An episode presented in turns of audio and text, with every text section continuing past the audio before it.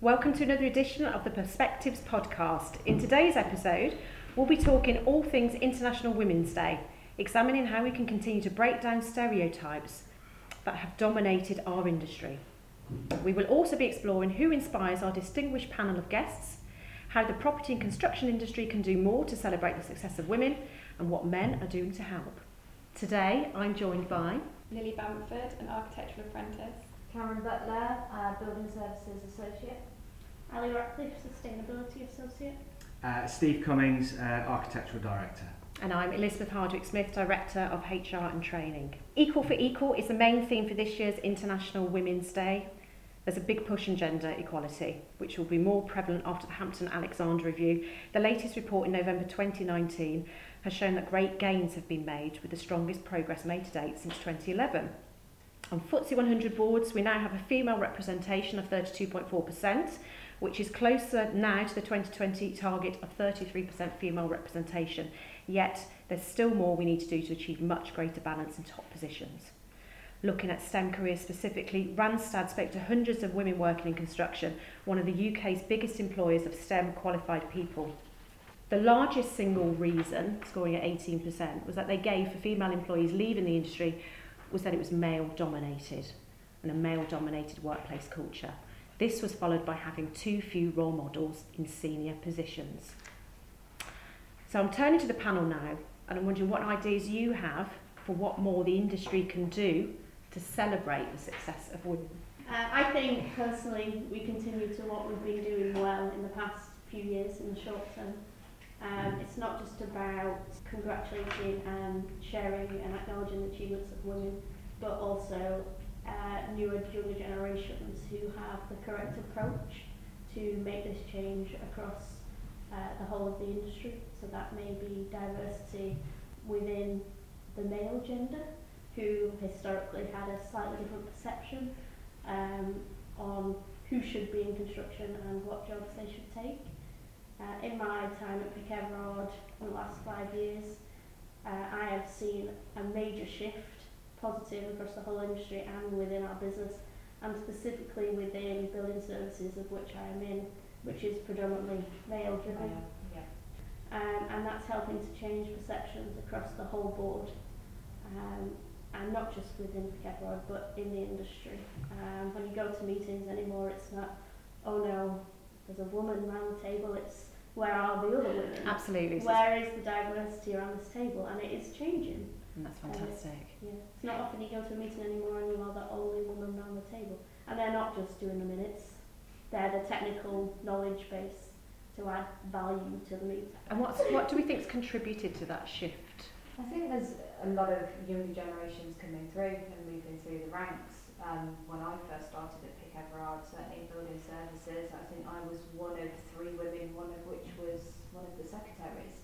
And I think perceptions of the generations that are currently in, certainly in an engineering Yes. uh, background, is changing. So it's it's definitely improving. So are we inspiring people in different ways, perhaps? Yeah, I think we're, we're certainly supporting a lot with things like the Young Engineering Scheme um, and certainly spending time with those that are looking at coming into engineering Mhm. from colleges. Um, we've, we've certainly taken on quite a few female young engineers Okay. and fantastic, you know, they're, they're moving forward and they're progressing really, really well. And also they're proving that the quality of the output is no different. Yes. And, and in our architecture discipline, we are now seeing um, more of a balance as well in terms of the gender splits.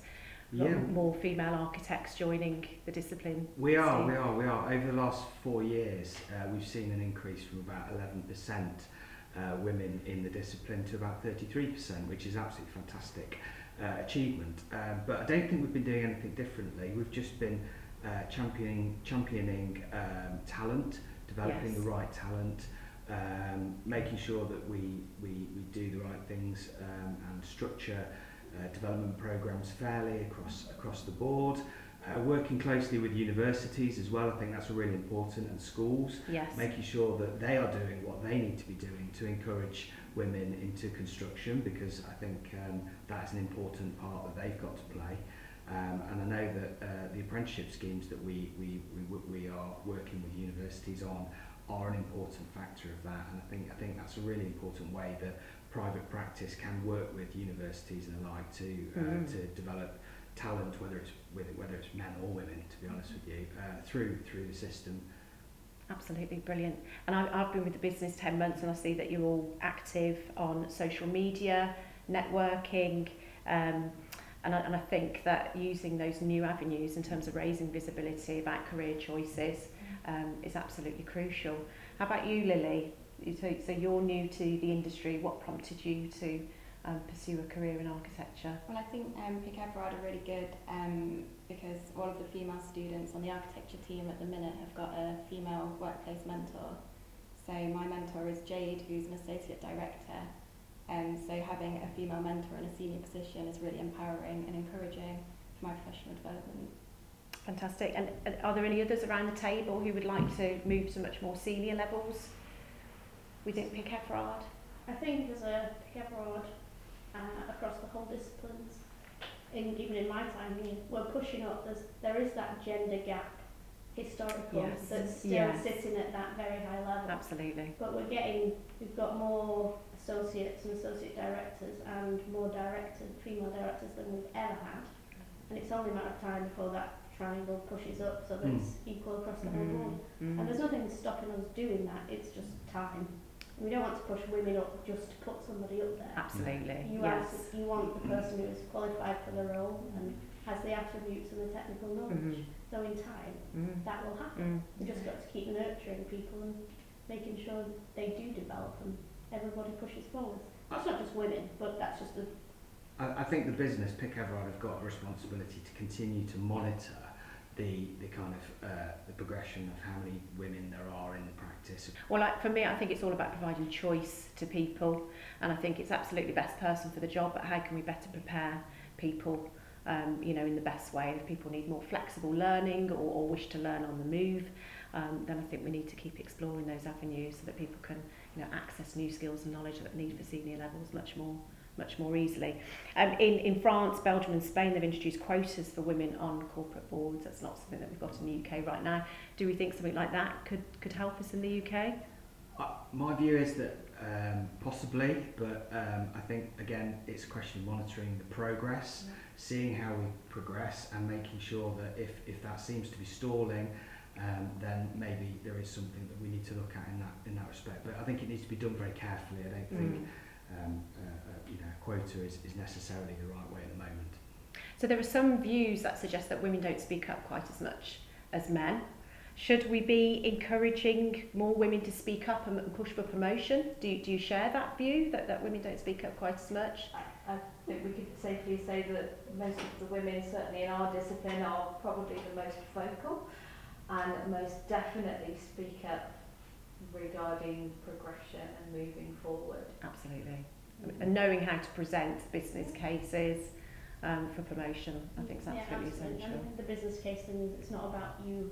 There is the part about you, but it, you've got to look at it in the bigger picture. Yeah. You're an asset to the business you've worked for. You've got to want to push the business as well as yourself forward. How do you fit in there? Mm. And you've got to make that case for you as an individual, just as a man would.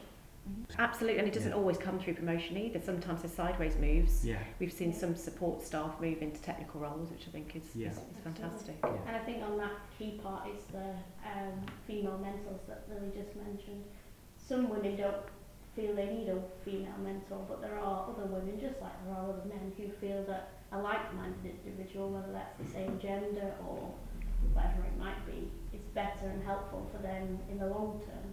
And I think we do have that flexibility in Pick Everard. If you, you see somebody that you aspire to be or does something in a way that you'd like to learn more, there is that flexibility to learn from those people, Yeah. whether it's cross disciplines, cross regions, whatever it is.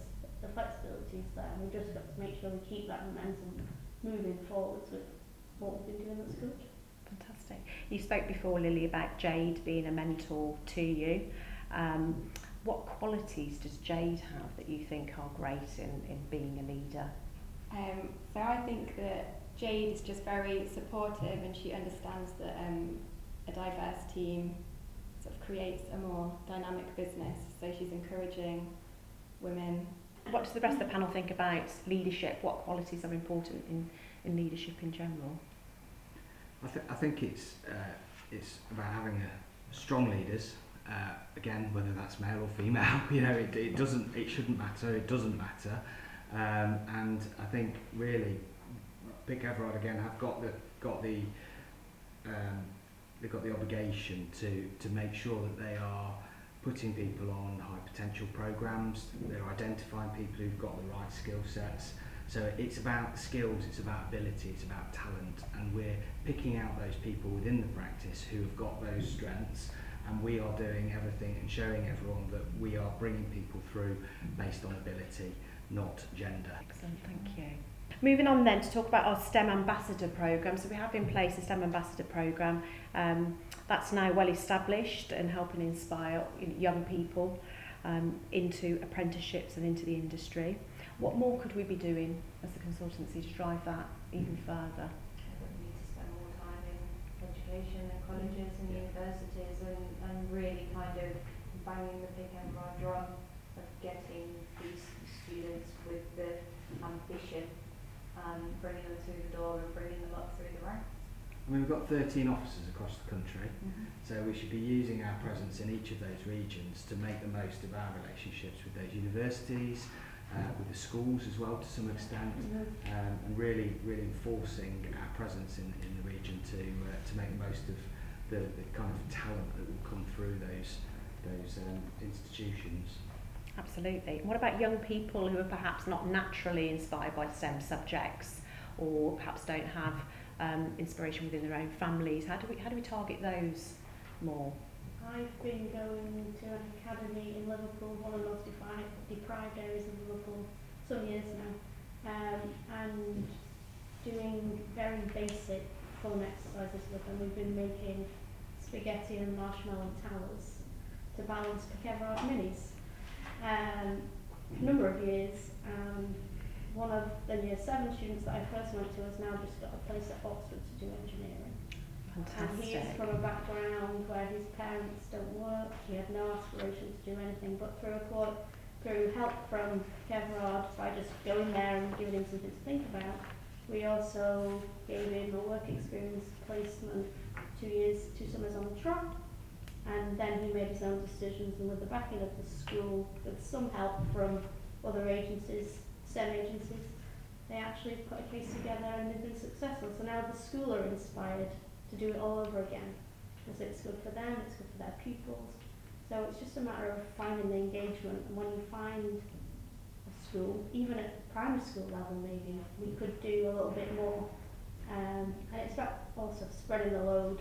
If there's somebody who no um, an employee who doesn't have a STEM background, they need to be able to put, get a colleague in who can go with them and help them Absolutely. that mental process needs to come through our STEM program as well to so that everybody can get involved. It's not just the Mm, STEM mm. ambas- ambassadors' jobs. Part of our Being Pick Everard campaign, we've also been sharing the stories and experiences um, of our people, and it's fantastic to see that diversity in there. And to, to close the session, um, I'd just be interested about what inspired each of you at the beginning or, or, or every day to, to continue to pursue um, a career in this industry.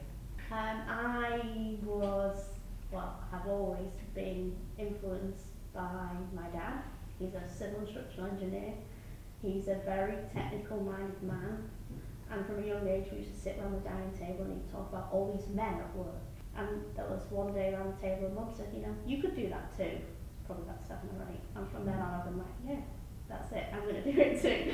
And I'm still changing the mindsets and I am still going to push through till we are equal. I mean, I could be retired by the time that we're equal, but um, I think there's once you get into the industry and you see that the change is happening, that that is enough to inspire you to keep going. And within Pick Everard, we, we are making the change. And we're all making the change. It's not just the people around the table talking, but you could ask 99% of the Mm, people and they would they would be able to tell you what the change is happening and how it's affecting them directly, male or female. Absolutely. Thank you, Ali.